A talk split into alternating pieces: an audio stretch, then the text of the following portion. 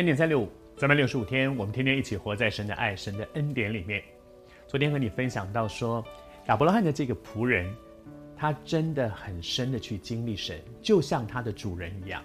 他的主人亚伯拉罕，他说：“我相信你去做神要你做的事，这一路走来，神会给你一个通达的道路，神会为你差派他的使者与你同行，你会经验，好像一般人所说，哇。”突然又有一个天使冒出来，成为我的帮助者，在你最需要的时候，神会差遣一些很特别的人，你想不到的人，在很你想不到的时候出现在你旁边，成为你极大的帮助。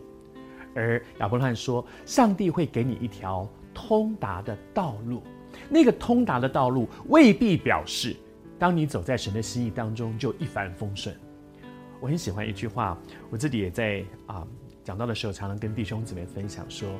基督徒的人生未必一帆风顺，不一定，不一定会是这样，但是必定恩典够用。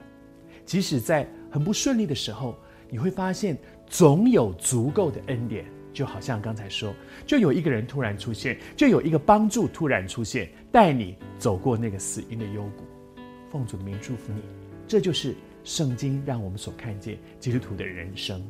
这里讲到通达的道路，刚才说未必是一帆风顺，但是即使不是一帆风顺的时候，神的恩典仍然够你用。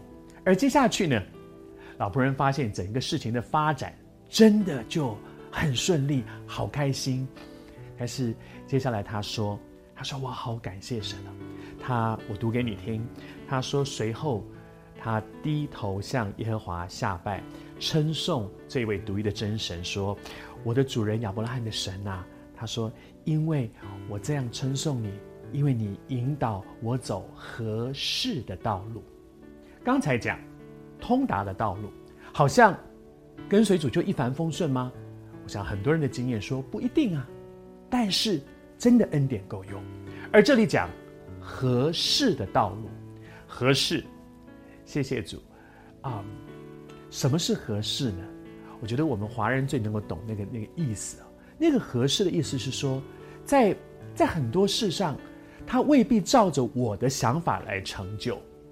比如说，这里讲到的是婚姻感情，上帝知道什么是最适合你的，上帝知道谁是最适合你的。但是常常那个上帝把它摆在你生命当中的另外一半，未必在当时你觉得。这就是我要的。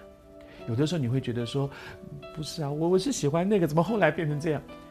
但是我要告诉你，你如果顺服神，你继续往前走，你终究会发现说，原来，原来这个是最适合我的，因为上帝比你更知道。就好像先知书里面说，神的道路高过我们的道路，神的意念高过我们的意念。真的，神比你更知道谁是最适合你，所以未必是这个人好不好。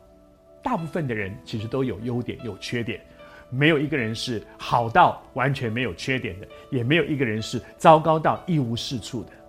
可是上帝知道谁是最适合你的，你有没有放下你的坚持？你静下心来跟随主，你会发现他比你更知道什么是合适你的。